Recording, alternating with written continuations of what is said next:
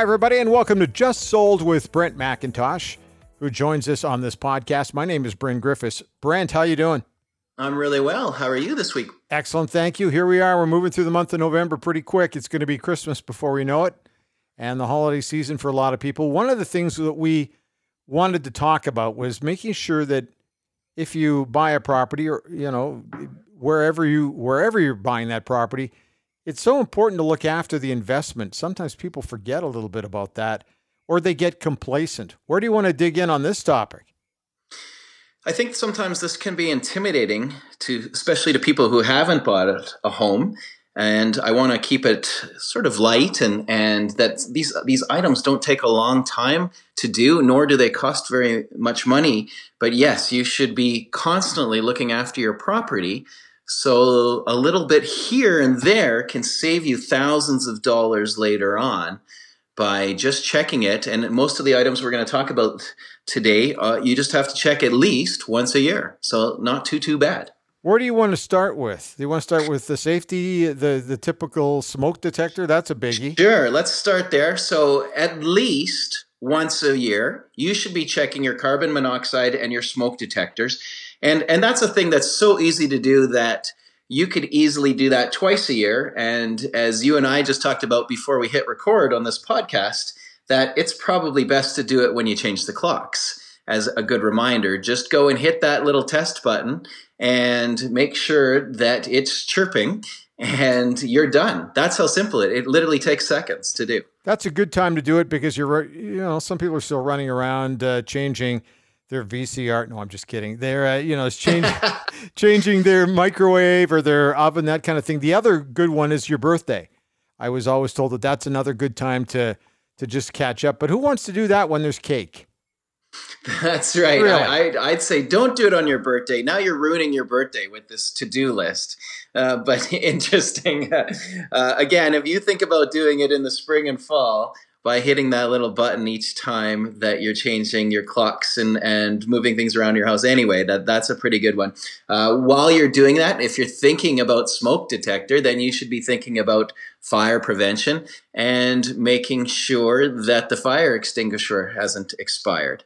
Because unfortunately those do need checks and um, depending on what type you've you've purchased it may need a recharge and or you might need to throw it out and get a new one depending on the cost of it. You know what shocks me is how many people actually do not even have a fire extinguisher in their house.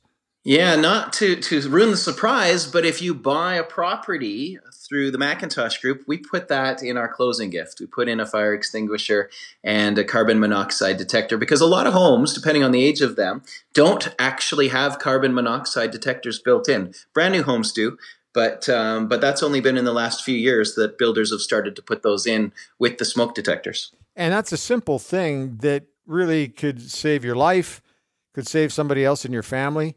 And kitchen fires happen all the time, right? Definitely. And you'll hear these horror stories of unfortunately uh, where where families unfortunately pass in the night because of a carbon monoxide um, leak from the, the, the, furnace that's running all night and, and just horrible where uh, a simple little carbon monoxide detector in the house and it will wake everyone up. And also with auto starts on vehicles and the attached garages, you got to be careful that it doesn't automatically start in the middle of the night as well, right? That that's another one I've been hearing a lot about lately. Yeah, definitely. Some some sad stories out there. So make sure that you're not one of those stories. Okay, so we've uh, we've touched on a couple things there. What what are other biggies for you?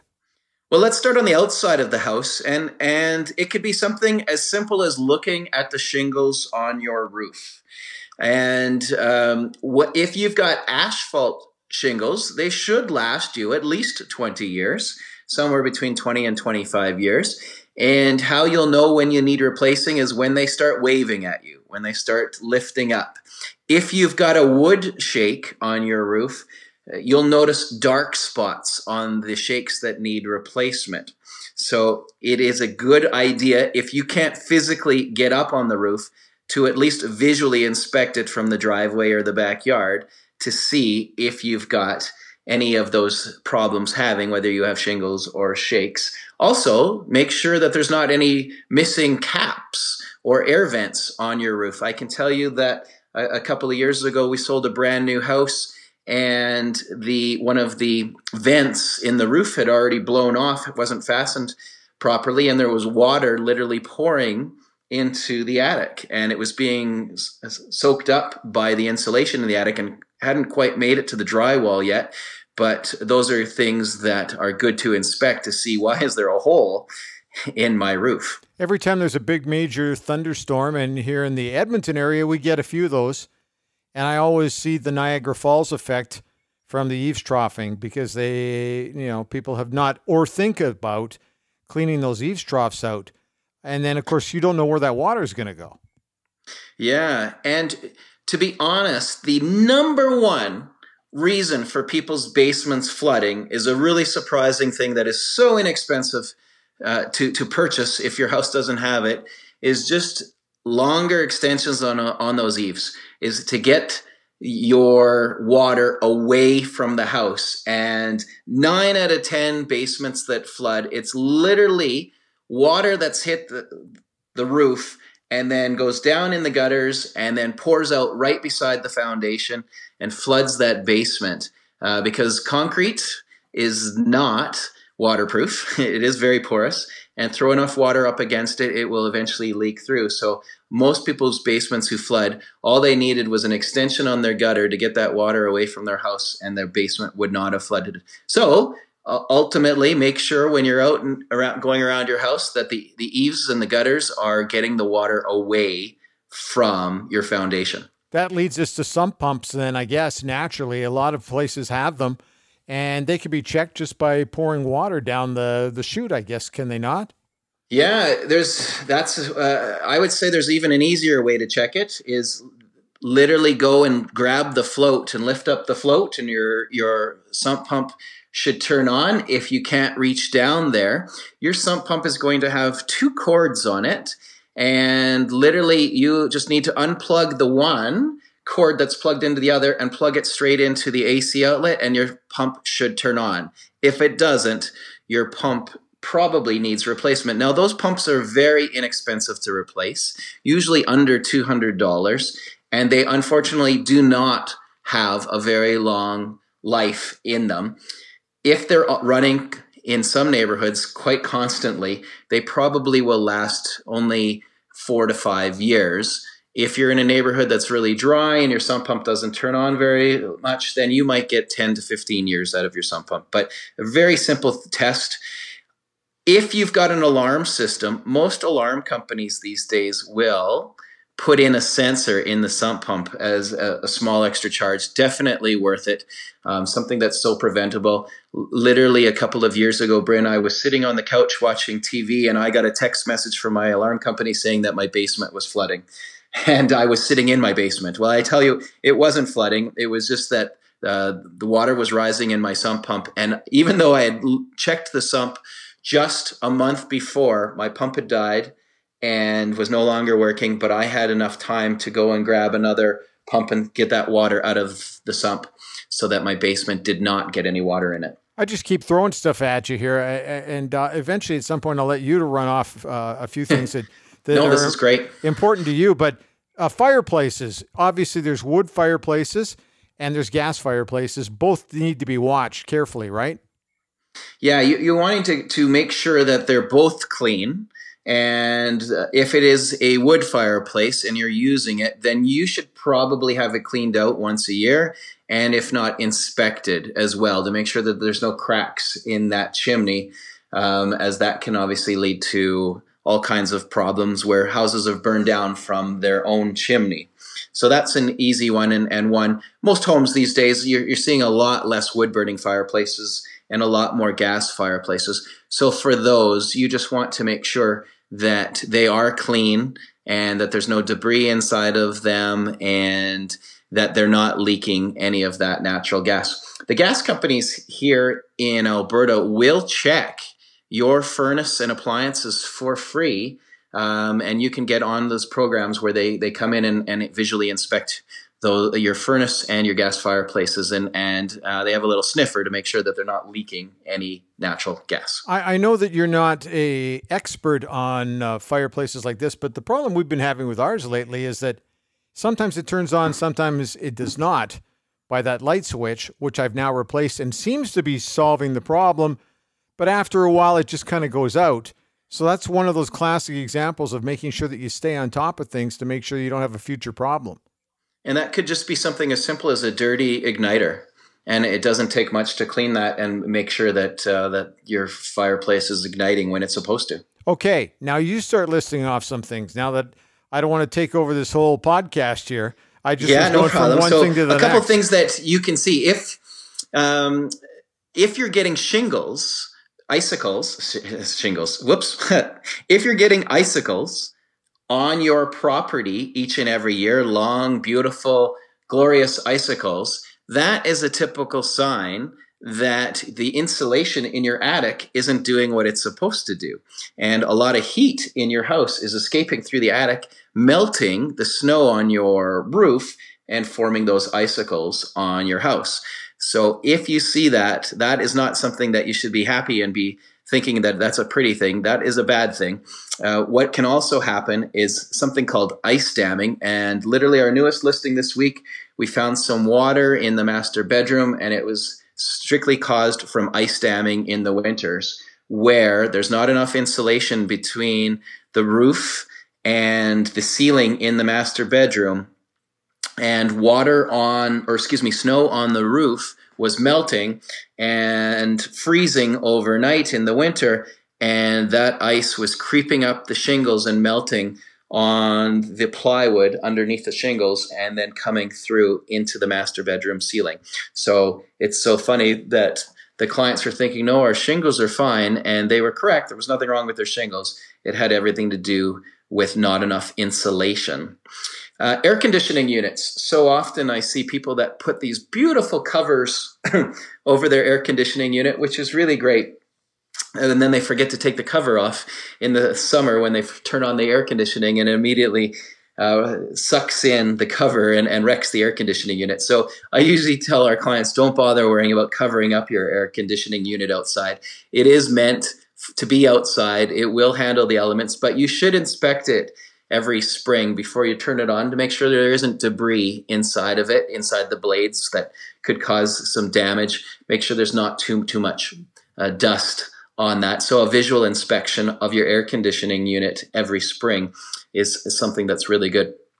Now I'm going to say something here. Do as I say, not as I do, because to be honest, I've never done this, but you are supposed to drain your hot water tank once a year.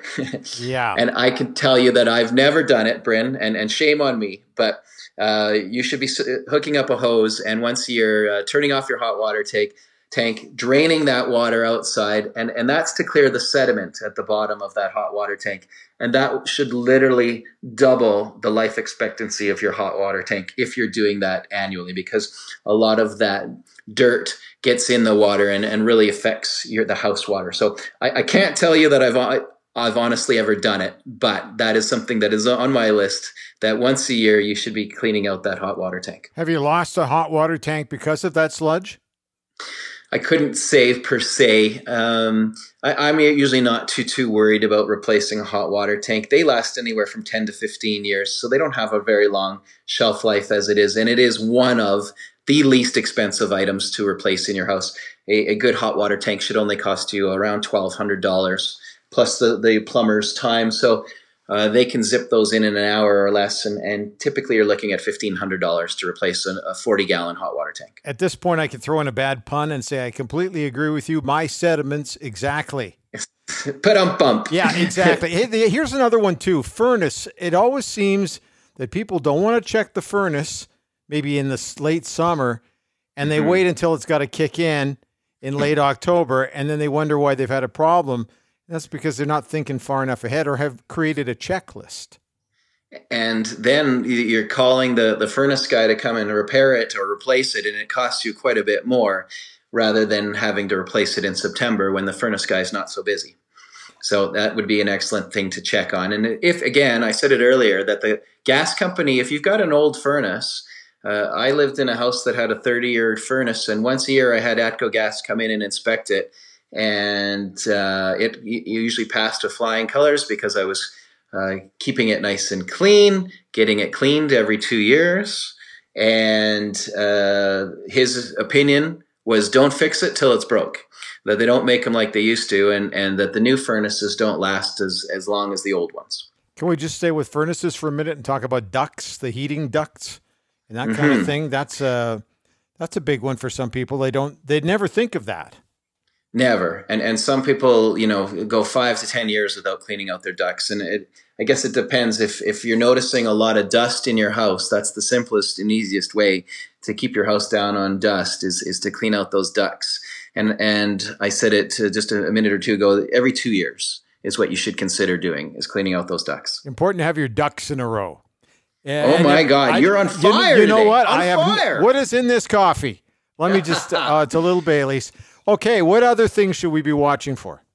Your outside water taps. Oh yeah. Uh, something so simple is just in in the fall turning them off so that they can't freeze and cause you problems later on uh, literally takes you minutes to turn them off and can solve all kinds of problems that you might inherit if you have underground sprinklers you should blow those out so that they don't freeze and and wreck uh, there are companies, of course, that come and service for you, very inexpensive to make sure that they're done properly when we get inside the house, you should be looking for things in the kitchen and in the tub in the bathroom. Make sure that the caulking it, on your countertops and in your bathtub doesn't need replacement so that you don't get water in behind your tiles or in behind your backsplash.